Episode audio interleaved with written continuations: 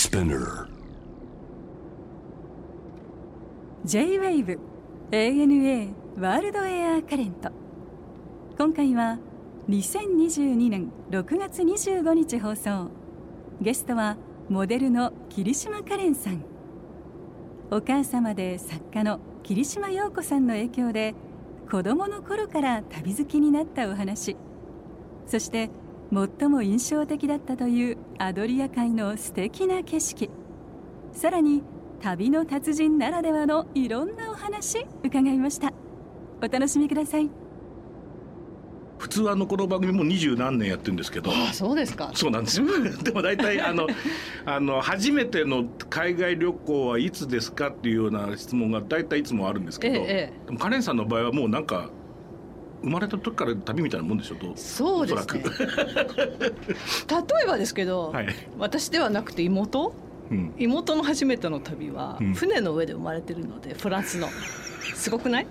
それって もうなんだ生まれが旅という。なるほど。はい。まあ、私の場合は、まあそれよりは少し遅くて3歳の時に、うん。えー、とアメリカの西海岸から東海岸までグレーハウンドという、まあ、バスがあるんですけれど、はいだから乗りっぱなし？は多分い5日間ぐらいかかったって母は言ってましたけれどまああの乗りっぱなしで 毎日なんかどこかでホットドッグ食べるだけの旅だったらしいんですがそれでも泣き言一つ言わなくて「カレンは我慢強い子だね」って言われたことはありますけれどすごいですよね。僕なんかやっぱりちっちゃい時にそのお母様のご本みたいなものっていうのは、ええまあ、要するに逆に逆に僕の母親の世代たちは、えなんかやっぱりこう読んではですね、かなりこう啓発されている世代、はい、あのいわゆるとその当時の飛んでる女の子。飛んでる女そうでしょ？はいはいはい。でで陽子さんに連れられての旅が多かったですかちっちゃい時は。そうですそうです。で母がとにかく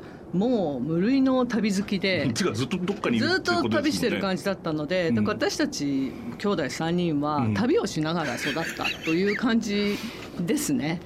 で小学校6年生の時のこのふた再びアメリカっていうのはこれはどういうことそれはですね、まあ、母はその当時は、まあ、ものすごく忙しく、うん。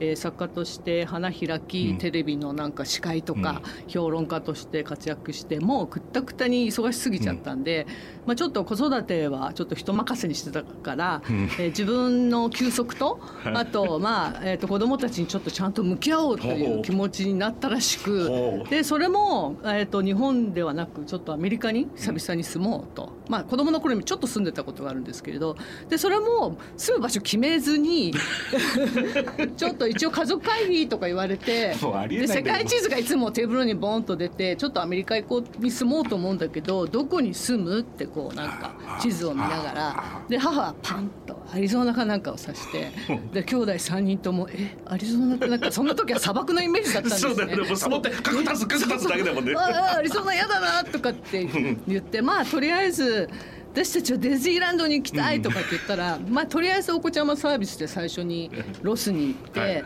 でそこからまた行き先決まってないんで、ん。そういう旅が多いんですよ。ん。でいろいろ転々としながらニューヨークに行き着いてそこで知り合った人の、えー、と別荘を夏以外の間に安く格安で借りるっていうことでニューヨークのロングアイランドのイーストハンプトンというとてほもう。華やかなこう別荘地に住むことになったり。はあ。そんな感じですね。うん。じゃあもう大概のなんか子供の頃にそういう旅旅そういう時楽しかったですか？旅自体は。旅は、まあ、それはもう住んだ。うん。アメリカに住んだってこと、旅うん、うん、ななんかね大きくなってくると私たちにこう役割が与えられるんですね。うんでそれで私が旅で育ったっていうのはそこなんですけれど、はい。まああのそのニューヨークに住んでいて帰ってきてから、まあ、英語ができるようになったので、それは母としてはそう使える使えるね。使えるんですよ、うん。そのだからまず、えー飛行機の予約、うん。エアチケットの予約、とあとは、まあ、現地行ってじゃあ次の日に電車乗るっていう時は、ちょっと彼ミラノの駅行って明日分のチケット買っといてとか、であなんかその地図を読んだりとか、その弟は写真。私は飛行機の予約。妹はホテルの予約みたいな、えっと、離婚ファームね、うん。っていうふうに役割が与えられてたから、うん。なんかそれなりにそれですごくなんかたくましくなれたような気もしますしその行き当たりばったりの旅だったから、うん、でもちろん貧乏旅行ですよ、うん、貧乏旅行行だったんでなんかいろいろ危ない目にあったりもしましたけれど、世界一周っていうのはこれは12カ国を回ったってやつですか？えそれは家族卒業旅行と称して。い。わゆる、えー、となんかヨーロッパで昔貴族はいわゆるグランドツアーといってがあの学生卒業するときに、世界をに見聞を広めるためにこう世界ツアーをしたりしたらしいんですね。でそのそれを母がまあ、弟が高校卒業するときにグランドツアーおよびまあ家族これでも解散旅行っていうことで なるほど。えーでそれでまあ最後今まで貧乏旅行だったからこのグランドツアーはまあお大人のこう見栄を見せたというか初めてちゃんとしたホテルに泊まらせてくれたんですよ。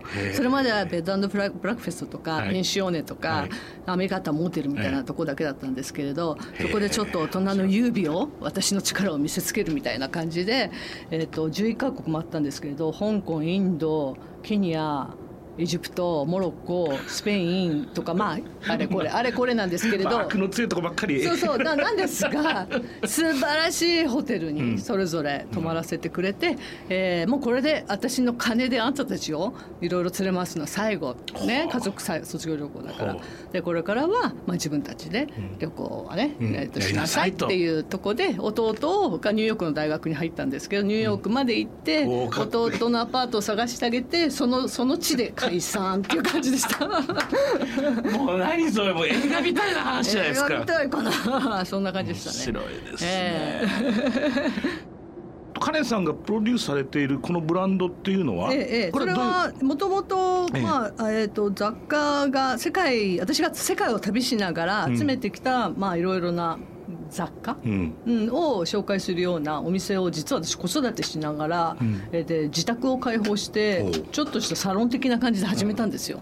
でそれが少しずつまたこう変化していって今はどちらかというと、まあ、アパレルというか服がメインのブランドに変わってしまったんですがもともとはその母と旅をする中で、やはり私はそのいわゆる、えー、と観光名所みたいな、ん。絵はがきでポンと切り取られるような遺跡とか、うん。なんだろうそういうモニュメントみたいなものにはあまり興味なくてその国々のもう普通の暮らし、はい。文化みたいなものが興味あるんですね、はい。だからこの人たちどんなもの食べてるの？なるほど。その何か食べる時にどんな食器使うんだろうとか、うんトイレってこの人たちは、ね、どんなふうに用を足すんだろうとか、はすいません汚い話で、まあ、とか、まあ、その普通の生活が好きでその普通の生活で使われているもの、うん、買い物かごとか、その国によって微妙に違うんですよ、まあ、衣装もそう民族衣装もそうですし、はい。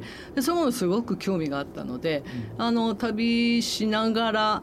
えー、とそういうものを集めてたんです、はい。高校生くらいの時から、うん、だからその でその当時はうん。例えば日本はもう、えー、と高度成長期、はい。もう私の頃はもうバブルうん。真っ只中ですから、どちらかというとその西洋的なアメリカンなもの、はい。うんこう追っかけるわけじゃないですか。そうですね。特に。うん。なんだけどその当時例えば私が高校生の時に行った中国はいま、未だに皆さん人民帽にはい。人民服を着ていて、うん。自転車乗って。そうそう自転車乗って、私がその時発売されたウォークマンをつけてたのね、うん。高校生の時に、例えば中国でそれをつけていたら、うん。もううん。人民服の輪が私の周りにできて、うん。っていうような。でそのその旅の時次ロシアにも行ったんですけど、はい。ロシアのバイカル湖でやっぱりウォークマン聞いてた時は、やっぱ人がたかってくるんですよ。でたかってきた人にこうやって耳にこうやってウォークマンをつけてあげたら一人のおばあさんは腰抜かしちゃってびっくりしてっていうような時代だったんで私にとってはもうタイムトラベルみたいな、はい。そのなんていうの日本の、ん。えー、とイケイケの感じとそのもう中国ではもうなんか30年ぐらい前のそうん、でそのギャップが面白かった。でそのギャップの中で見つけられるもの、うん。うん、例えば日本だったらもうプラスチック全てがプラスチックとか、えーとまあ、なんだろうな人工的なものになってたものがいまだに手作りされている、例えば、えー中国で靴みたいなものはうん。手で縫ってやって、そこもなんかもう布をなんか1,000枚ぐらい重ねて、うん。それをこう、はい。太い糸でこう重ねはてい。あるような人民靴みたいなものとか、もうそれがすごい新鮮に感じられてでそういうものを買ってきては私履いてたりしたんですね。人民靴流行ってたよね僕ら若い時なんかですね。大中とかで買ってたもんね。あれはね大中で売ってツァの裏がゴムなんだけど、ね。そう本物のやつは布布なんですよ。そうだからなんかそういうもうそういうなんかちょっとその時代は旅するとそのなるほど。うんなんかそうまあキッチュだったりええはい。もするんだけど、私の中ではキッチュっていうよりは可愛い可愛いものを集めて紹介してたことから始まりました。まあ、世界中の手工芸品雑貨でアパレルもあるっていうこと。はいそうです。つまりあのコロナ前っていうのは、まあ、その買い付けって言ってもあるかもしれません。ですよね、と旅が多かった、はいそうです、はい。なので、えー、と12か月に1回。なのでもちろん買い付けで例えばタイだったらバスケットやら、はい。えー、と陶器類とか,、うん。とかあとバリにも行くしでインドにももうしょっちゅう行ってたのはイインドでは洋服を作ってるんですね、うん。なので、えー、といわゆるその仕事の旅っていうのはまた別で、うん。いつも大体同じ場所にこううん。工場に行ったりとか、うん。えーあの同じところにこう買い付けに行くんですけれど、だからその、うん、それは出張って感じでしたね旅っていうよりはね。イイン。ドのそのこえ服作ってるのは町はどこなんですか、えーとですね、ジャイプールとかあアーマダバードとか、えーなんかいろいろです。あとデリーもそうですね。すごい。だから、はい、そんなところにでもね二月に一回とかで行くって大変です、大変なんですけどね。でももう最近ほらコロナで飛び行ってないから、うんなんか2年以上飛行機乗ってなくてなんか私リハビリが必要かもっていう飛行機に、なんか国内旅行から始めようかなっていう感じでもう、ううん。少しずつはね。早く飛びたいですけれど、ね少しずつね。はい。世界中をまあ回ってもこれまでにたくさんの旅をしてこられてますけれども、ええ。その中で思い出に残っているというクロアチアですけれど、はい。これはいつ頃のどんな旅なんですか？ギリギリコロナ前に行けたんですよ。で娘が、えっとあ次女と三女がニューヨークの美大に行って,、行ってたんですねその時も、でまあ次女は卒業したんですけれどでちょっと夏の間はフィレンツェでちょっとした絵の学校に行ってたんです、はい。だから娘をピックアップして、でちょっとイタリアを回ってローマとか、あフィレンツェローマと回ってでそこから、えー、とクロアチアに飛んだの。じゃないと、結構クロアチアって行くの大変なんですけれどまあ、クロアチアに飛んでザグレブっていう首都があるんですけれど、そこで夫と落ち合ってうん。家族で、えっ、とえーザグレブから、えー、とプリトビッツェ国立公園っていう、すごい滝となんて言うんでしょうねえー、とそれ世界遺産なんですけどエメラルドグリーン、うん。コバルトブルー、うん。なんでしょう滝と湖がこう織りなすもう絶景みたいなもう写真見るとびっくりするような素晴らしいところなんですけど、そこに寄ってでその後スプリットっていう可愛いそこも世界遺産なんですけれど港町に行ってで私の目的はドブロブニクっていう、ん。えー町でそれは城壁に囲まれていて小さな町で、えー、と家の壁が白屋根はオレンジで言われているのが宮崎駿の「魔女の宅急便」のモデルとなったっていう、あか「紅の豚も」の町もそっくりなんですけれど、城壁に囲まれたあのもうとにかく素晴らしい可愛い場所があるんですけど「ゲームオブスローンズ」って見てました？見てないあ結構面白いんですよ。私ああいうのはあのいわゆるファンタジー系あんまり好きじゃないんですけどなんとなく見始めたらえ面白くて、はい。えーとまあ、そのゲームオブスローンズの撮影さ舞台でもあるのでなんかゲームオブスローンツアーみたいなものもあるんですけれど、そのドブロブニクはとにかくその旧市街はもう本当に、えー必見。でそのまんま、えー、と実は最終目的地がモンモンテネグロはあ。だったので。ちっちゃい国ね。地図がちっちゃい国です。でそこ行くためにはボスニア・ヘルツェゴビナを通って、とにかくずっと車で回ったんですけど、でモンテネグロに行くんですけどそれはもうバルカン半島に、えー位置する本当にちっちゃな国でど多分独立したの結構最近なんですよね。うん。でそこにあるコトルっていう世界一美しい湾コトル湾っていうところにある小さな町そこも世界遺産も巡って、でさ私の最終目的はうん。すごいゴージャス、うんゴージャスなホテルなんですけれど、えっ、とアマン。アマングループ。アマンしてますよね、はい。アマングループのえっ、とねスベティススベティステファンっていうそれも漁村を漁村というか島。島をそのままホテルにしていて。でアマンってそれぞれがね個性的にできてるから個性的でええ。そこも素晴らしい。とにかくそのクロアチアのそのずっと車で通ったその海岸線のアドリア海の美しさ、うんうんねもうびっくりしますよだからあそこまだかもうなんでしょうでまだ素朴だし、えー、とでご飯が美味しい、魚介類とか。でちょっとイタリアン風でもあるけれど食べやすいからあのいいですよ。いや僕はね、うん。あのね私事になるけれども、ええ。手前味噌になるけれど、17歳の時にん。初めての海外旅行をしたんですよ、うん。それがユーゴスまだ当時まだユーゴスラビア、ユーゴねうん。ユーゴスラビアの国際音楽フェスティバルに参加するっていう、割りに行ったんですよ。それどこの町ですか？えっとザグレブのの隣も行ったな。何か。何か所かずっとユユーゴのな中を何個か街を行くんですけど、あの気を利かせてくださったのと、まあ、その当時まだね本当にうんうん。日本も豊かでしょ。そうですよね。ででユーゴは大変でしたからね。そうなんですけど、戦争そそのちょっと前で僕のまあえっと一番初めにたあの行った街がうん。ベニスだったんですよ。あその後ね。いや一番初め。あ初めにね？そう。あベニスから入ったんだ。そうなんですよ。ベニスからずっとアドリア海ぐーっと回ってそこからユーゴに入ってで最後ウィーンに抜けて帰るっていう。いや素晴らしいじゃないですか。そうなんですよ。そう綺麗だったでしょ？いや綺麗だし、もうでアドリア海でだからずっとええ。回りながらイタリーで、でオペラ見たそれこそベローナであいいですね。間見たりなんかして、ええ。それでユーゴ入って本番を終えてウィーンに行ってウィーンフィルとなんかオペラ見て帰ったっう。えそれそれ何？17歳ぐらい。17歳？それが違うんです。よ僕の初海外なのだからグアムもサイパンもハワイも知らずにそれがいきなりそれ。それが 一番初めの海外の街がベネチアっておかしくねえかって話なんだけどそれはゴージャスなそうなんで旅ですすよ。よまあ、だから仕事でもありましたけれども、ええそれが僕のあの海外旅行のは始まりなので。なるほどね。まあ、へんてこりんなな、まあ、人生ではあるんですけど、ええバトリア海のそのあたりのイメージはだからすごくもうあね鮮烈ですね。なんか、はいうんいいですよね。綺麗ですね。綺麗ですよね。うんあのあと17歳の僕にとってあのヌーディストビーチとかかなりあ ありました？ありましたありました。かなり刺激強かったですけどね。みんなで見に行きましょうなんつって。それはなんかもう本当に忘れられない思い出ですけど。ね、だから宇宙船の街並みがそうなんですよね。こう残ったまんまあの美しいその自然と海っていう、だからあのバランスがね、まあ、イタリアなんかもそうですよね。そうですね。ベローナトリエステもそうですし。夢としてですよ。はい。いつかホテル暮らしをしたい。まあなんか老後私なんかホテホテルでくたばりたいなと思っていてっていうのはなんか街中のイメージですか？それともリゾートですか？ビーチとかかあそうパリのリッツとか。あパそっちか。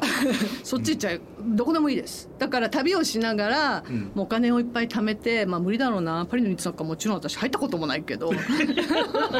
えそのホテル一個のホテルに定住するんですか？じゃないです。じゃないんですか？転々とするんだけど。うん、まあギリシャのどっかとか、まあでなんとなくどっかでパタリと死ねたらいいですよね。うん。深瀬さん旅でホテルってこだわる方ですか？好きですよ。ホテル住まいが大好きです。あ、私もそうなんですよ。ね。ホテル大好きで、私なんでホテル好きになったんだろうなと思うのは、母がほら、はい。そのまあ旅行もよくしてたっていうのもあるのと同時に母は女手一つで3人育たなきゃいけなくて、でよく彼女そのちょっと打ち合わせがあるとか仕事があるって時に、私たち兄弟3人を、もうホテルに置いとくんですよ。なるほど。放牧しとくんですよ、うん放牧。うん、あのなんかいろんなプリンスホテルとかなんとか。うん。で一応ハーフだから、うん。なんかお客様みたいに見えるみたいで、うんうんうんそこそこいい服着せてん。放牧しとけば、まあ安全っていうんで、なんかいろんなホテルで放牧しててで一番よく放牧されてたっていうかそのすぐ近くに住んでたニューホテルニューグランドホテルってはい。横浜の横浜育ちなんですけれどでそこは私たちも顔パスだったんですね。なんだか毎日そこのプールタダで泳がしてもらえて、まあ可愛い子たちが泳いでてくれればまあいいよね。いやいいっていう感じで。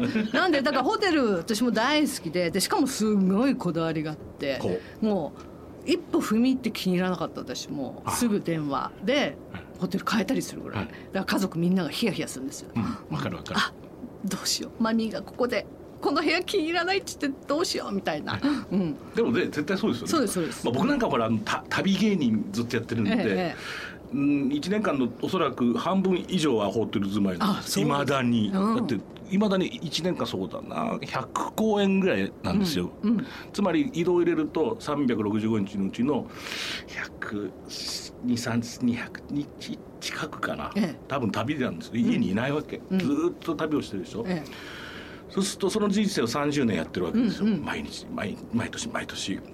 でまあ大体もう常宿が決まってきますけど、ええええあの一泊であろうと僕はその例えば12泊の旅に出ましたと、ええツアーで、うん。でこの街は一泊だけっていう時も、スーツケース全部出さないと気が済まないんですよ。全部。全部、で全部の服を全部ハンガーにかけないと気が済まないわけ。